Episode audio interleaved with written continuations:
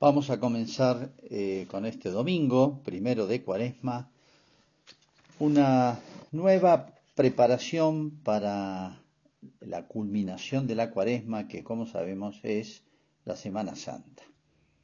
Se puede decir que Cristo eh, se encarnó para eh, ir al Calvario a morir por nosotros, porque es como la culminación de su obra, de lo que venía a ser al mundo, que era ofrecer su vida, que es el que da la vida da todo. Eso no quita que todos los otros actos de Cristo en la vida hayan sido, no hayan sido heroicos y hayan tenido un sentido. Por ejemplo, vino a enseñar, vino a muchas cosas, pero lo central es la ofrenda de su propia vida que lo hace ese Viernes Santos en la cruz. Todo lo que la Iglesia acostumbra hacer, las prácticas de piedad, eh, los actos de devoción, etc., todo tiene su fundamento en la escritura, en la vida de Cristo o en los tiempos apostólicos.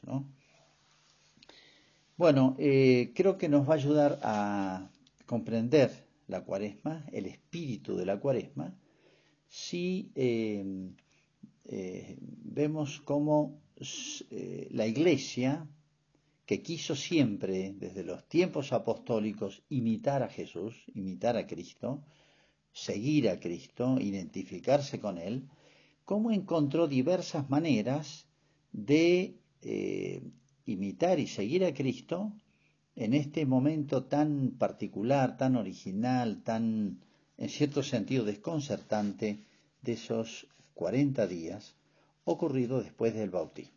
Porque hay un dato muy importante para ambientar eh, este, esta ida de Cristo al desierto, y es que fue inmediatamente después del bautismo.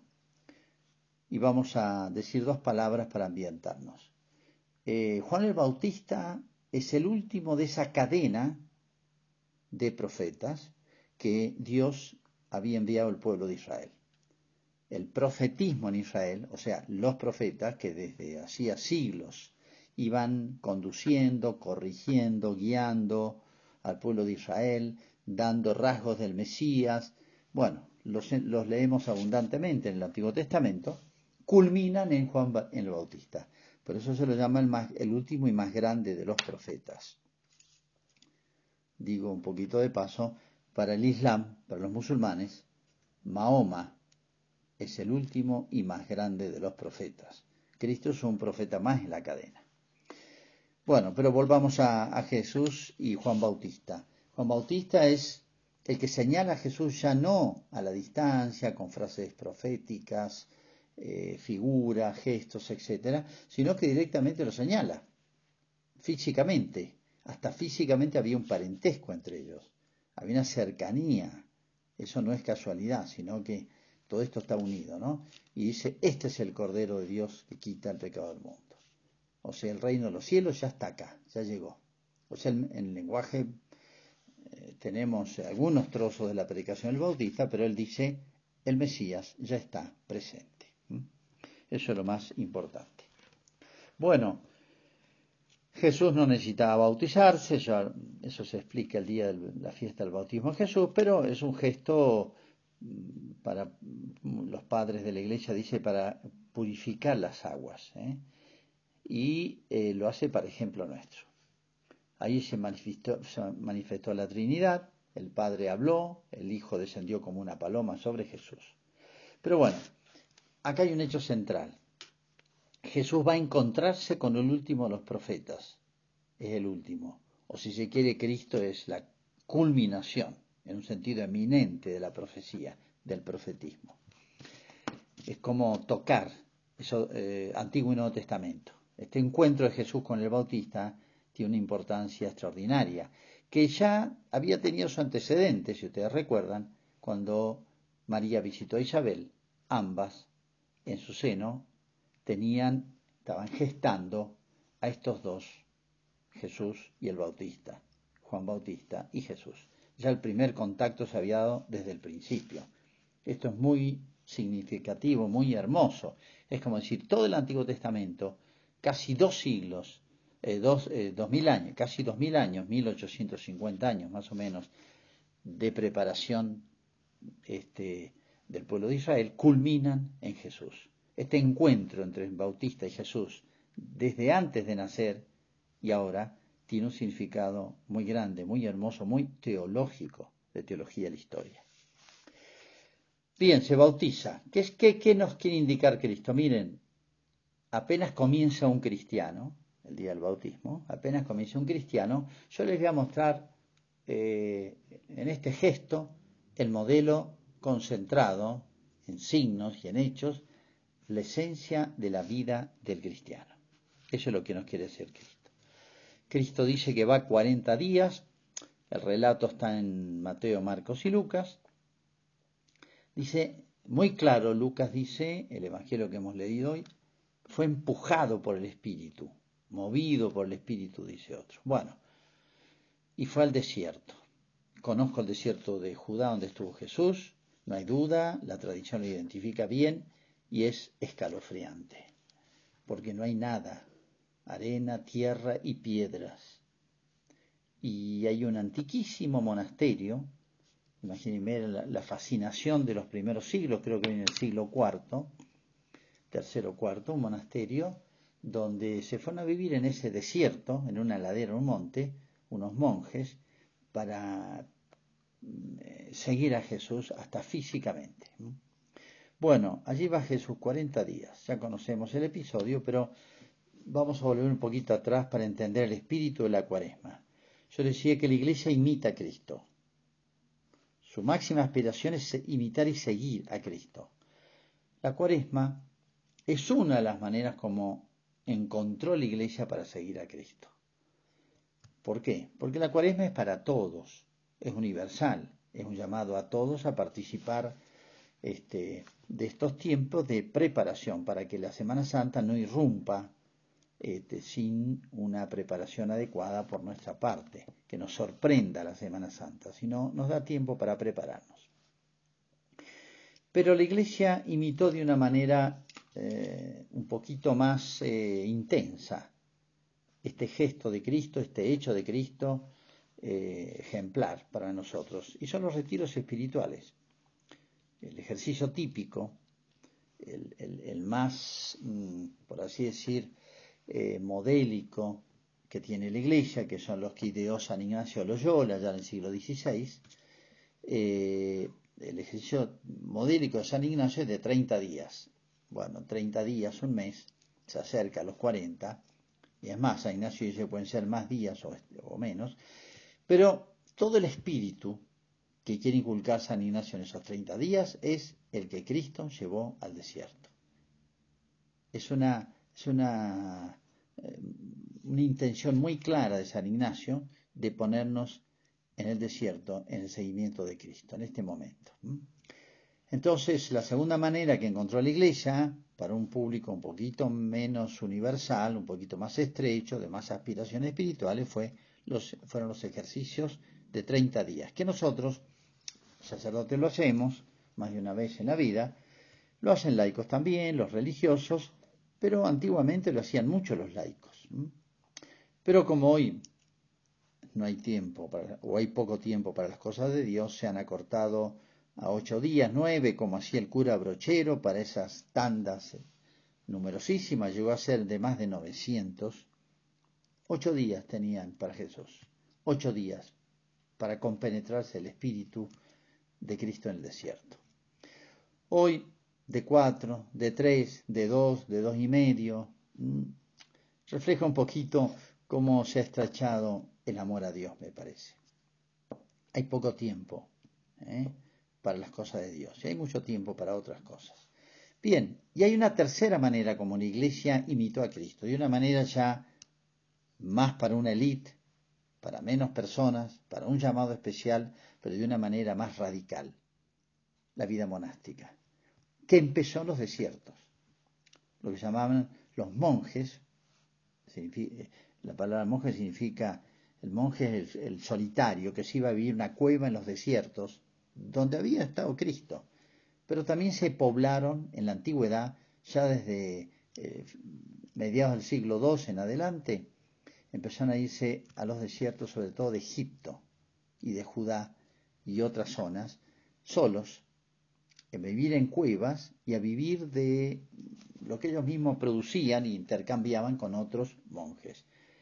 Como era un poco peligrosa la vida solitaria, estar demasiado solo, eh, las tentaciones eh, o dificultades naturales de la vida, nace después la vida monástica, pero en conjunto, que en realidad es vida cenobítica, o sea, vida común, con un superior, una regla, y nace así las órdenes religiosas para varones, porque las mujeres quedaban en la ciudad, de vida religiosa, de contemplativa, como llamamos, pero austera, al estilo de Cristo en el desierto. Tres maneras que se iluminan mutuamente, como la iglesia imitó a Cristo. Bien, vamos a ver rápidamente un pantallazo de este cuadro hermosísimo, impresionante, eh, de Cristo en el desierto. En primer lugar, empujado por el Espíritu, dice muy claro San Lucas. O sea, no es que fue al desierto a escapar a la multitud huyendo de algo, fue llevado por el Espíritu. Voy a traducir esto en, en nuestro lenguaje, ¿no? Es como decir, Cristo va al desierto a encontrarse con Dios, Cristo como hombre, digamos, a encontrarse con Dios. Pero ¿Qué estoy queriendo decir esto? Que Cristo nos, este, nos presenta en esto como una especie de modelo perfecto de comunicación y de trato, que llamamos oración, del Hijo con el Padre. El Hijo de Dios, o sea, el bautizado, Cristo acaba de bautizarse, lo más lógico, lo más natural, lo más inmediato, lo más connatural es tratar con su Padre. Eso es la oración. Entonces podemos decir, en palabras nuestras, Cristo va al desierto a rezar. Cristo va al desierto a tratar con su Padre. Nos está diciendo que nuestra vida, la vida del cristiano, de distintas maneras, de distintas formas, con distintas fórmulas, pero la vida del cristiano, desde el bautismo y desde que se toma conciencia de la vida cristiana, debe ser un trato habitual con Dios. Orad sin cesar, decía San Pablo, empujado por el Espíritu. Pero dice más, creo. Es como si nos dijera, miren, toda la vida del cristiano debe estar, debe estar guiada, empujada, medida, inspirada por el Espíritu. Dicho en otras palabras, nuestra vida debe estar llevada, guiada por espíritu de fe, espíritu sobrenatural ver todas las cosas con espíritu sobrenatural. Siempre me ha impresionado cuando uno lee la vida de los santos este espíritu, pero lo he visto en vivo, y creo que al menos por los medios lo hemos visto en vivo, la Madre Teresa, por ejemplo. Escucharla hablar a ella, sus gestos, su, toda su vida, parecía más eh, que vivía en el cielo que en la tierra, por más que ella era una mujer tan de la tierra, ¿no? Es como si ella encarnara el espíritu de fe. Y cuando digo espíritu sobrenatural, espíritu de fe, es un estilo de vida, debe ser un estilo de vida cristiano. Es una, ser cristiano es una manera de pensar, de juzgar, de decidir, de evaluar. ¿Mm? Y hay otros espíritus, entre comillas, que imitan caricaturescamente esto. Lo voy a anunciar y no voy a tener tiempo de, desarrollarlo, pero diría que está el espíritu humano, o sea, juzgar todo lo humano, decidir al humano, o sea, según las normas de hombre, de lo que le conviene al hombre, lo que le gusta al ser humano, como ser humano, pero no como hijo de Dios. Nos dejamos de ser humano, pero hay una vida nueva que hay un estilo de vida nueva de un cristiano. Bueno, pues un espíritu puramente humano que juzga al humano en el nivel natural y no en el nivel sobrenatural. Hay algo un poquito peor que esto, que es el espíritu mundano, lo que es mundano. Todo lo que hay en el mundo, dice San Juan, como definiendo el espíritu mundano, es concupiscencia de la carne, concupiscencia de los ojos y soberbia de la vida. Bueno, esto es un tema un poco largo, Pero el espíritu mundano es aquel espíritu que se da cuando hay muchas, eh, supone un grupo de personas inspirados, llevados hasta cierto punto, sutilísimamente, sin que se den cuenta, por el demonio. Por eso Cristo lo llamó el príncipe de este mundo en la última cena. Príncipe significa que gobierna, rige. Cuando uno ve esos ambientes eh, o en los medios de comunicación, eh, se fomenta todo lo, malo, muy elegantemente maquillado. Se maquillan las, con palabras elegantes cosas tremendas. Se ridiculiza, se minimiza, se ningunea lo, sobrenatural, lo religioso, lo noble, lo justo. Ese es el espíritu mundano. Todo muy sutil, eh, inteligente, ¿no? Bueno, es un tema un poquito más largo. Hay otro espíritu malo, que es el espíritu carnal, que nace la concupiscencia de la carne. El otro supone el demonio manejando un poquito los grupos, las personas, ¿no? la psicología de grupo, que lo maneja muy bien.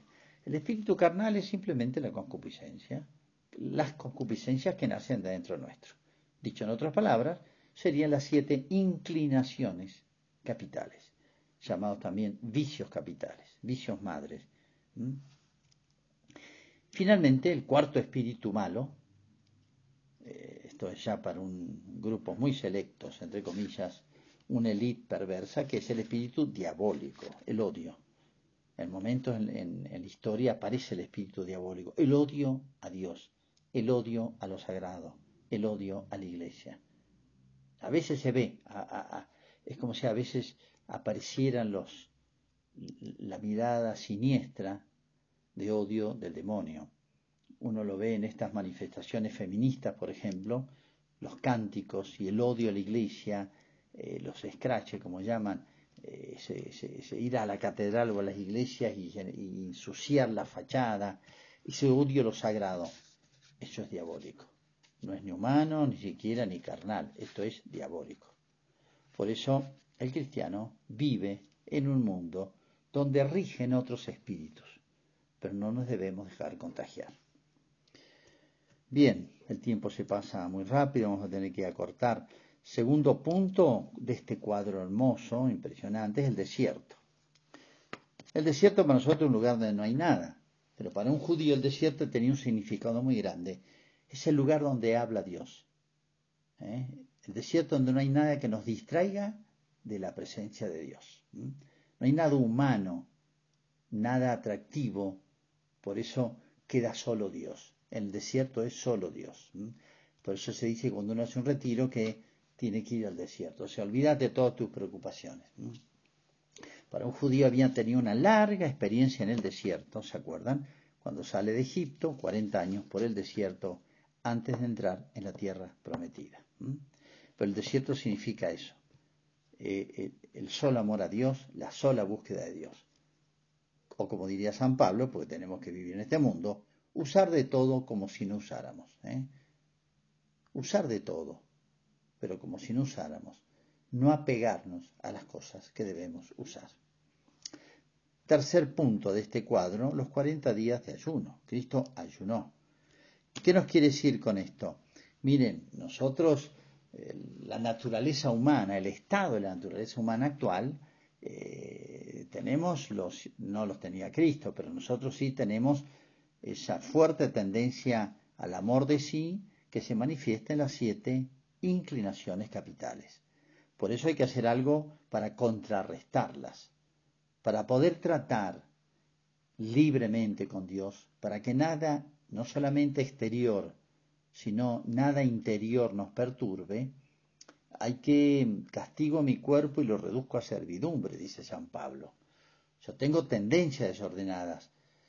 Hay, hay algo en mí, una ley en mis miembros que me, que me, que me que me tortura, que me aparta, Dios dice San Pablo. Hay otra ley en mis miembros. Hay que contrarrestar, hay que curar. La medicina es la penitencia. La penitencia. El ayuno significa la penitencia. ¿eh? Entonces, para poder tratar con Dios hay que dominar las pasiones. Entonces, Ese ayuno significa, por así decir, calmar al hombre interior, eh, curar, atenuando las pasiones desordenadas para que no me perturben en ese trato sereno, libre con Dios. Es lo que se llama la libertad de los hijos de Dios. ¿Mm? La virtud, que es la que logra esta victoria sobre las siete vicios capitales, las virtudes, son las que serenan el alma, la pacifican, la silencian para poder escuchar a Dios, para poder escuchar las palabras de Dios. Eso significa. Bien, y finalmente en cuarto lugar, las, fíjense, eh, aparece el demonio a tentarlo y Cristo lo vence con espíritu de fe. Eso, las citas de la escritura que Jesús hace significa al demonio se lo vence con la fe, no con ritos humanos, ni mucho menos con, con todo esto que hacen la brujería antigua y moderna, ¿no? Eh, y uno de los evangelistas dice que al final los ángeles lo servían. Jesús entre ángeles y demonios, tratando con Dios entre ángeles y demonios. Tremendo. El demonio se animó a tentar a Cristo, se le animó a Cristo. Dudaba quién era, pero al menos sabía que era un hombre santo. Por eso le dice, si eres el Hijo de Dios. Nuestra vida es también así. Si se le anima a Cristo el demonio, ¿cómo no se nos va a animar a nosotros? O dicho eh, de otra manera, eh, si Cristo no frenara al demonio, ¿qué sería de nosotros? Si se le animó a Cristo, ¿no? A nosotros nos destroza o, no, o nos doblega. Y entre ángeles también, pues los ángeles lo servían. Nuestra vida es algo grande, es algo sublime, es algo, eh, yo diría, la vida del cristiano es entre ángeles y demonios, cotidianamente. Vivimos entre ángeles y demonios. Eh, nuestra vida hay que tener cuidado que no se haga superficial, es decir, una vida que aspire a ir tirando, sacando el día, disfrutando las pequeñas cosas, buscando la calidad de vida como la única obsesión nuestra. Nuestra vida eh, transcurre entre abismos del cielo y del infierno, manifestado en los ángeles y demonios. Unos me ayudan a caminar al cielo, los otros empeñados en llevarme al infierno. Y aquí hasta yo diría se percibe la malicia del demonio. Es terrible pensar en el odio sin compasión. Fíjense, el demonio, al verlo a Cristo solo, al verlo eh, eh, haciendo la penitencia, el, ayuno nos debilita. ¿eh?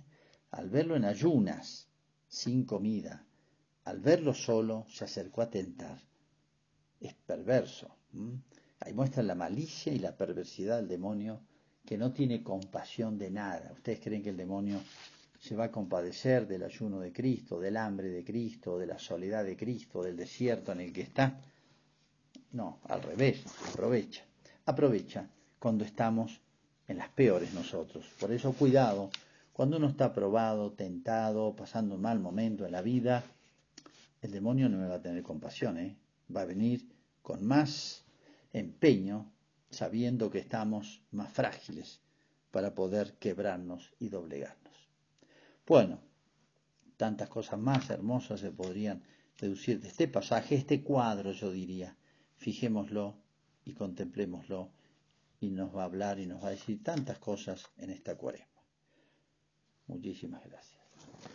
Si Dios quiere, hasta en estos domingos de cuaresma continuaremos este, reflexionando sobre el espíritu que debe animar a un cristiano en estos días.